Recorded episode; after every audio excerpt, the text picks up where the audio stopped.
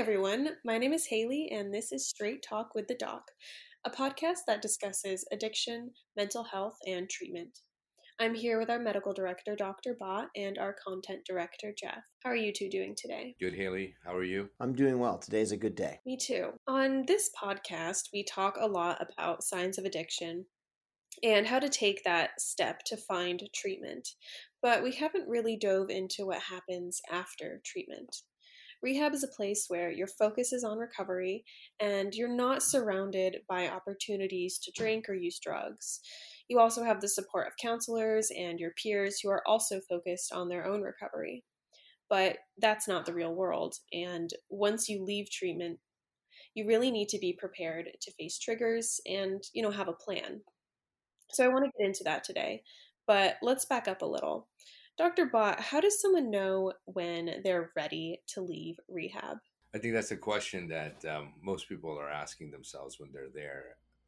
You know, when we enter treatment and when somebody enters treatment, they should be working with a treatment team. Hopefully, if they're in a residential rehab, which we put in this context where they are physically staying there, usually we start a treatment plan. A treatment plan incorporates achieving certain objectives and meeting certain goals. So when we followed that roadmap, roadmap to recovery, which helps somebody, you know, see measurable things occur during their treatment. If it is a therapeutic breakthrough, if it is showing additional coping skills, gaining additional insight, getting stabilized on their medications, these are things that are accomplished while we're in treatment. Also, recognizing what is going to be needed for us to be successful in our recovery once we leave treatment. And that also needs to be solidified before one is discharged. And that entails having a good aftercare plan and having a good aftercare um, roadmap in place addiction being recognized as a chronic illness, something most people are going to live with for the rest of their lives in terms of trying to maintain staying abstinent from substances. These are things that should be put in place before somebody uh, is discharged. So you would know once that consensus has come between the treatment team and the patient and ensuring that all of these components have been put together so somebody can maintain long term recovery. And uh, I wish it was so fixed in stone or tangible, concrete, like a checkbox. It's not. And many times people leaving are going to have a healthy level or unhealthy level of apprehension and anxiety because there's certain, as you mentioned at the outset, there's um, a certain level of buffer or safety of hopeful sterility within a treatment center and um, you know, it, so it's it's natural to be somewhat anxious about leaving it and saying I'm ready, but your your goal and your um, likelihood of being successful is there if you have you know make sure those things that we just mentioned are addressed and in place before your discharge. What kind of questions should someone ask their treatment center before leaving? It's important to uh, address and ask the things that I was just talking about in terms of what those components of a proper, safe, healthy recovery environment should look like. And are those biological, psychological, social, and environmental needs met or planned for? So, in terms of asking a question, it should be not just unilateral, it should be a consensus it, you know, nobody should be engaged in any sort of treatment alone. You got to do it as a team. Obviously, if you've gone to treatment for any medical, psychological, mental health, addiction issue, you should be working in collaboration with your doctors and therapists. So it shouldn't be just an answer they provide you, but something that you all agree on and question as a team. And um, when I meant biologically, you know, our is somebody on the correct medications that they could be placed on to address any psychiatric or mental health conditions or medications that could help maintain or stay abstinent from illicit substances or alcohol. biological components, also their medical condition, our fundamental underlying healthcare illness is addressed. And then from a psychological perspective, in addition to medications, are there therapeutic things that are addressed and at least stabilized where you know somebody who might need to continue has those things in place in terms of availability to therapy? Socially is my environment correct? Do i have the right support groups? Um, are they planned for? Are they coordinated? Do i have a sponsor if that's the direction i want to go? And where am i going to live that's the environmental part who am i going to be living with all of these things need to be answered as a team for someone to feel that they have an increased likelihood, a chance to be successful in, um, you know, solid sobriety. I want to talk about sober living homes for a little bit. Um, how do they function and who would they be appropriate for? Sober residences, living homes, there's so many different terms used for a place where somebody should may go to to have a healthy environment in which to stay sober, abstinent from illicit drugs or alcohol. They're good for people who may not, who may be at risk for going back into their original environment. That um, could be one where somebody is using and they need to go to an alternative place which provides peer support, structured living, and a, a model and for somebody to maintain solid sobriety and uh, stay in recovery. So this can be different for for you know there's not one unique individual characteristic that you know people would have but generally if you need a safe place a structured place people who are around you who can show you and demonstrate sober tools and demonstrate a healthy way of living without using drugs and alcohol. And they can be supportive of one another. Those people who need that would benefit from a sober living situation. Um, I think it's important for people to continue counseling or therapy once they leave treatment. But is that something that they have to find on their own, or is that something that a treatment center will help them arrange? I would hope in this day and age that treatment centers around the country, around the world, are prepared to develop that aftercare program. And for the most part, I believe this is happening. Uh, people shouldn't be going to treatment and left to their own accord to find these things. You know, a lot of people still haven't gained proper habits and might not recognize what's healthy in terms of what's needed. And that is why we go to treatment to help direct us, support us, guide us, and help cultivate and prepare us to be successful once we're discharged. And that incorporates having a good aftercare plan put in place.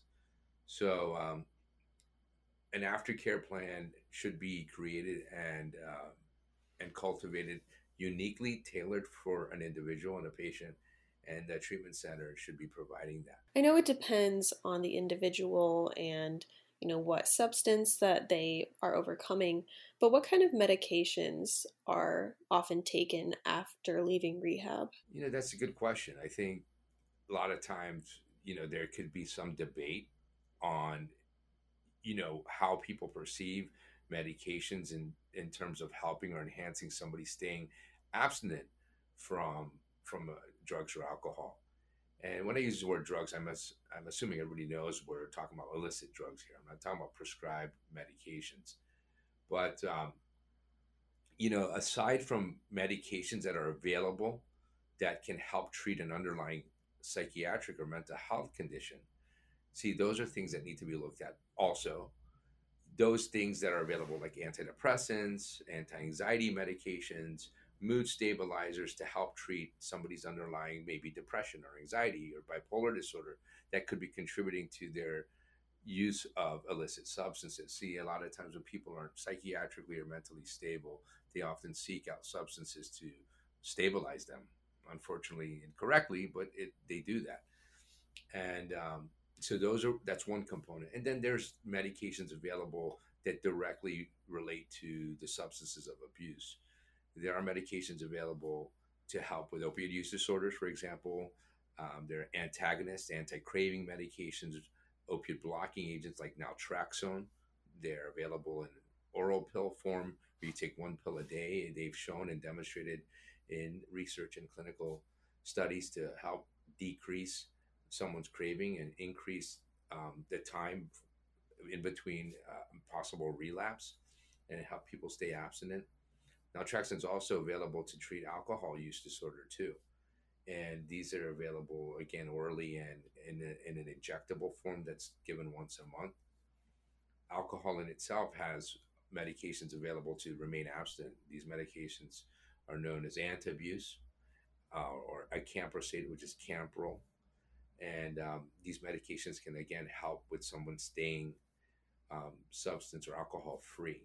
So I don't want to go through the whole laundry list of things that are available, but um, there are medications that are there, and I think it should be incorporated in a part of a comprehensive uh, plan um, to keep somebody uh, abstinent and healthy. So I know obviously relapse is a big concern for people leaving. How do they prepare to face those triggers? Putting a good aftercare plan in place is usually the proper way to go to help you know overcome um, the potential for relapsing. This this needs to happen in, in in in inside while you're in treatment. Hopefully you've identified what are those triggers for for for relapse and then putting that aftercare plan in place to help make that happen avoiding relapse um, you know and being successful so oftentimes people who are using substances, they they have a pattern that's there of certain persons and places and things or situations that have led ultimately to substance use behaviors.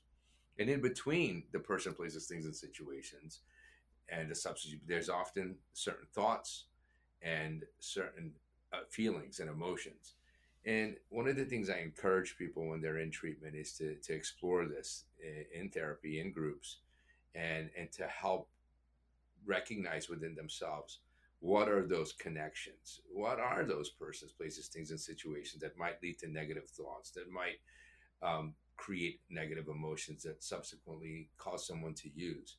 To identify these things help us recognize triggers when we're outside of treatment in, in the real world, so to speak.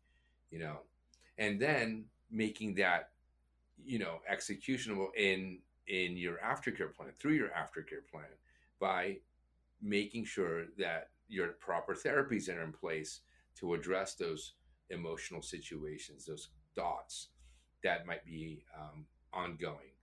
And uh, creating a proper environment to you know stay away from those persons or places or things or situations that might provoke somebody um, to use.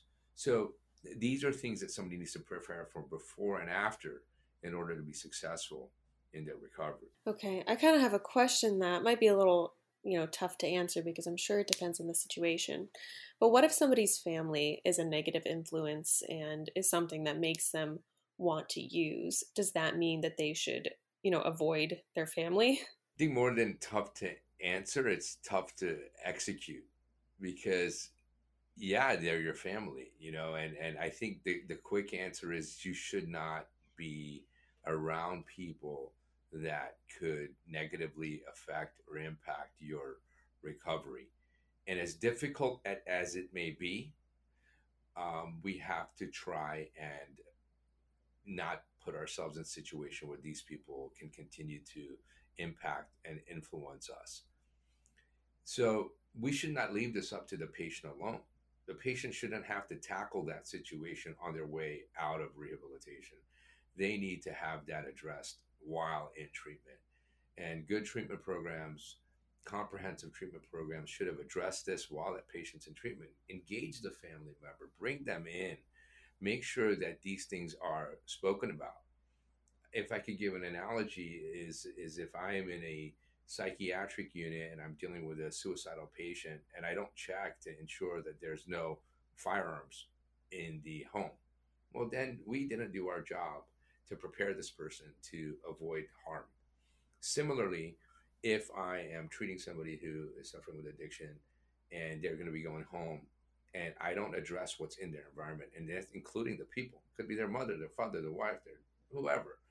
We need to bring them in and we need to identify this and educate them and see if we can solve that problem in advance. That's really how we should we should do that. Because the same thing we talk about when we talk to family members of the person suffering with addiction.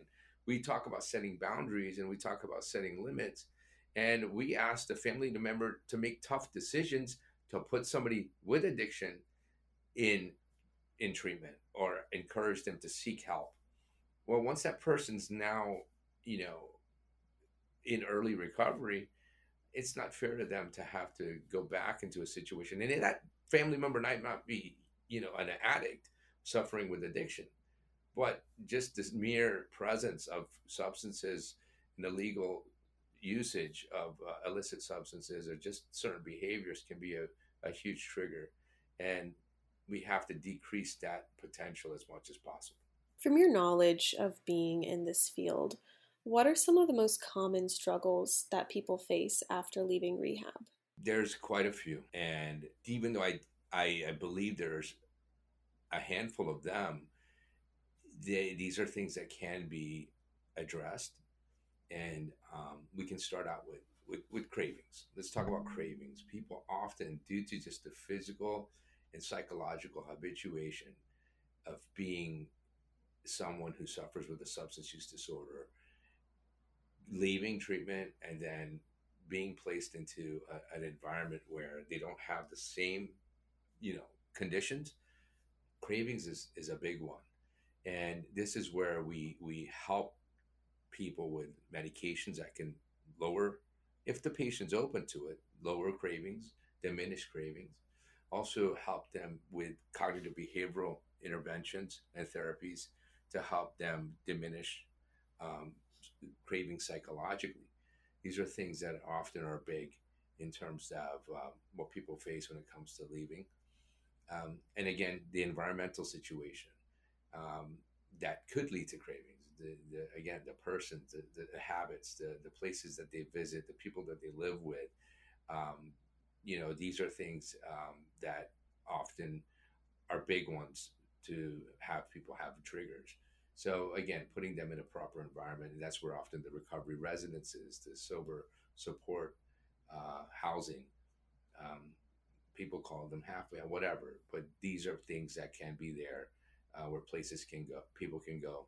Excuse me, that um, can provide uh, a safer uh, environment for them to, um, you know, build on their recovery. Can you talk about the types of support groups that are available? This becomes a you know a philosophical thing for many people. You know, should I follow twelve step? Um, should I do a faith based you know recovery? There are many different ways that people can go. I think we twelve step might be the most popular. Um, AANA programs. These are things that um, are, have led to many people being successful around the world in terms of um, staying uh, away from drugs and alcohol, um, and that is a is a huge one. And then then there are many different modalities that are out there um, that often people feel have helped them, and they're not necessarily twelve step based.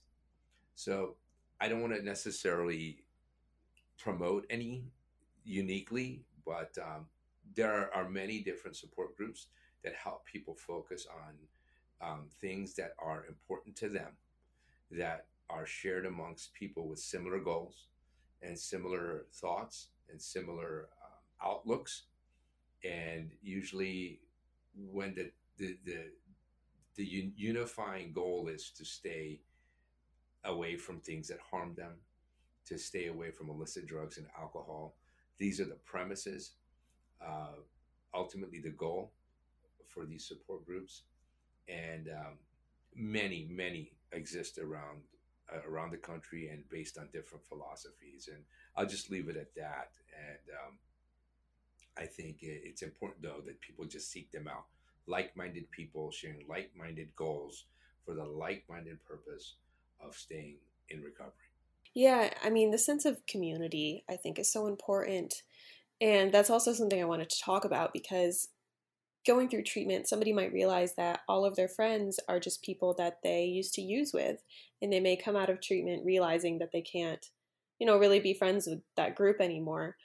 How would somebody go about making new friends, you know, new positive, sober friends? Oftentimes, people develop friendships and supporting uh, supporting cast members while in treatment and in support groups. And it's not an easy it's not an easy journey. It's not an easy journey when those people who are closest to you could be the ones who are the most dangerous to you. And of course um, that takes time. And that's why recovery is a is a long-term process. You know when we have become so accustomed to behaving and using and feeling a certain way around certain people relatives or not friends whoever um, it's a it's a difficult thing. So developing these relationships, often using a sponsor, having the sponsor introduce you to other healthy support support supportive people, uh, being in a recovery residence where your peers are um, having the same goals and are using same techniques to, to, to live healthy and sober lives. These are where friendships are built because those friendships are built on a common goal.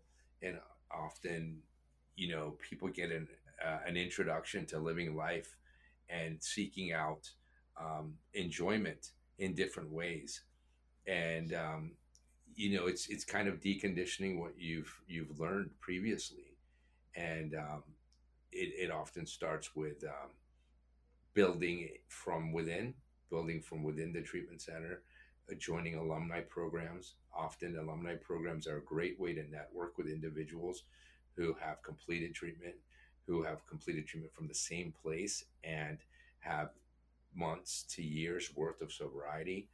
And um, these people become great support systems for people, and uh, great lifelong friendships develop from there. So, um, yeah, it's it's it's definitely difficult but it's something that's necessary and achievable, and um, to to live so live in uh, in recovery for the long term. I'd like to talk briefly about you know health and wellness. Does exercise and eating a healthy diet really matter? Like, does that really help with recovery? That helps with everything. You know, I, I don't think we should isolate um, somebody who suffers with a substance use disorder versus somebody who suffers with a respiratory illness or a cardiac illness, for most individuals that don't have a contraindication to it, you should be eating healthy. We are what we eat. The nutrition that we provide to our body leads to health, leads to physical health and emotional health. People who are eating badly, who are not properly providing them their bodies with proper nutrition, their bodies become ill. They don't have energy. Um, exercise is a great example of discipline and habit. And as a result, we look better, we feel better, and um, it's proven that those who look better feel better about themselves. Again, it doesn't have to be about aesthetics, it's about your own goals and achievement. And the fact that exercise releases endorphins and makes us feel well and good. And it allows people to have um, transformation observed, which is often something that's extremely gratifying to people. So, it, and it's not necessarily, again, not just about the way you look, it's about the, the feeling that transforms uh, within us. And exercise provides us that, again, releases endorphins and makes us feel good. And there's so much science behind that.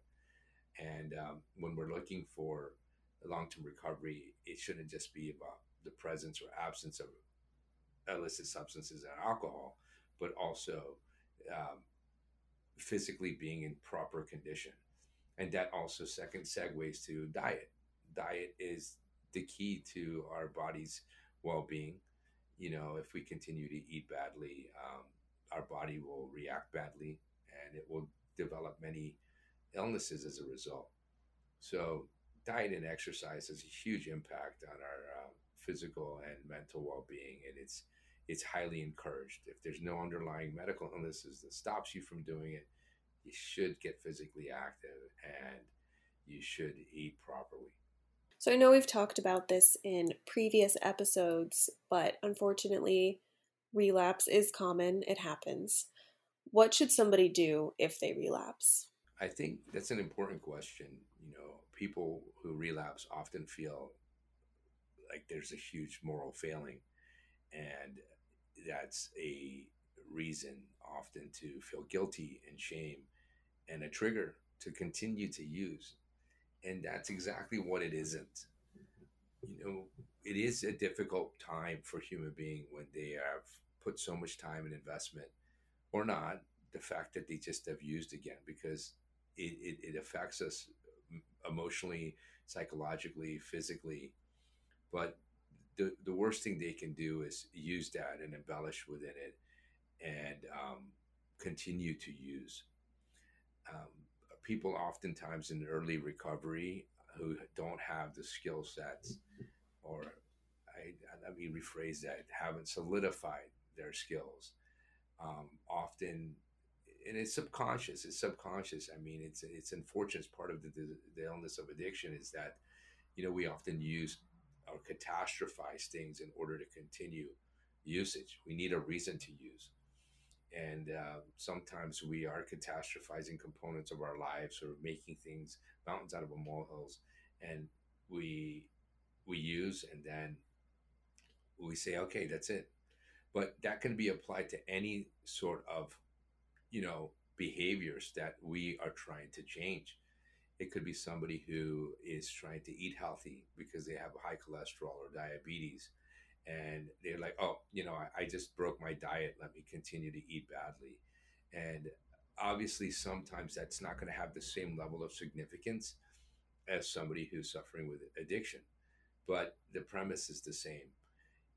If somebody does relapse, if they have a aftercare team, aftercare program, support system, sponsor, they need to reach out and activate their rescue mechanisms. You know, if somebody has really done their homework and invested in themselves by creating that understanding of the environmental, emotional, uh, thinking issues that create um, usage and um, promote illicit substance use. Well, hopefully they can catch those things before they happen. But again, once they happen, they need to have had before they leave rehab a, a, a plan, uh, and that plan should incorporate, you know, including support members, supportive members in their lives, and um, you know, not looking at it as a failure, and and getting back on track and often that incorporates reaching out to a loved one, to um, a clinician, their therapist, their sponsor, a friend, somebody who is a sober support to help them get back on track. But it should not be a reason to continue to use, even though that's easier said than done. But um, the mainstay is to to activate your support system that you should have in place. Um, hopefully, again, before you have left treatment. Thank you, Dr. Bott, for going over this with me today. If you want to hear more conversations on addiction and recovery, you can listen to more episodes on addictioncenter.com. Don't forget to check out our other resources while you're there, and we hope to have you next time for another episode of Straight Talk with the Doc.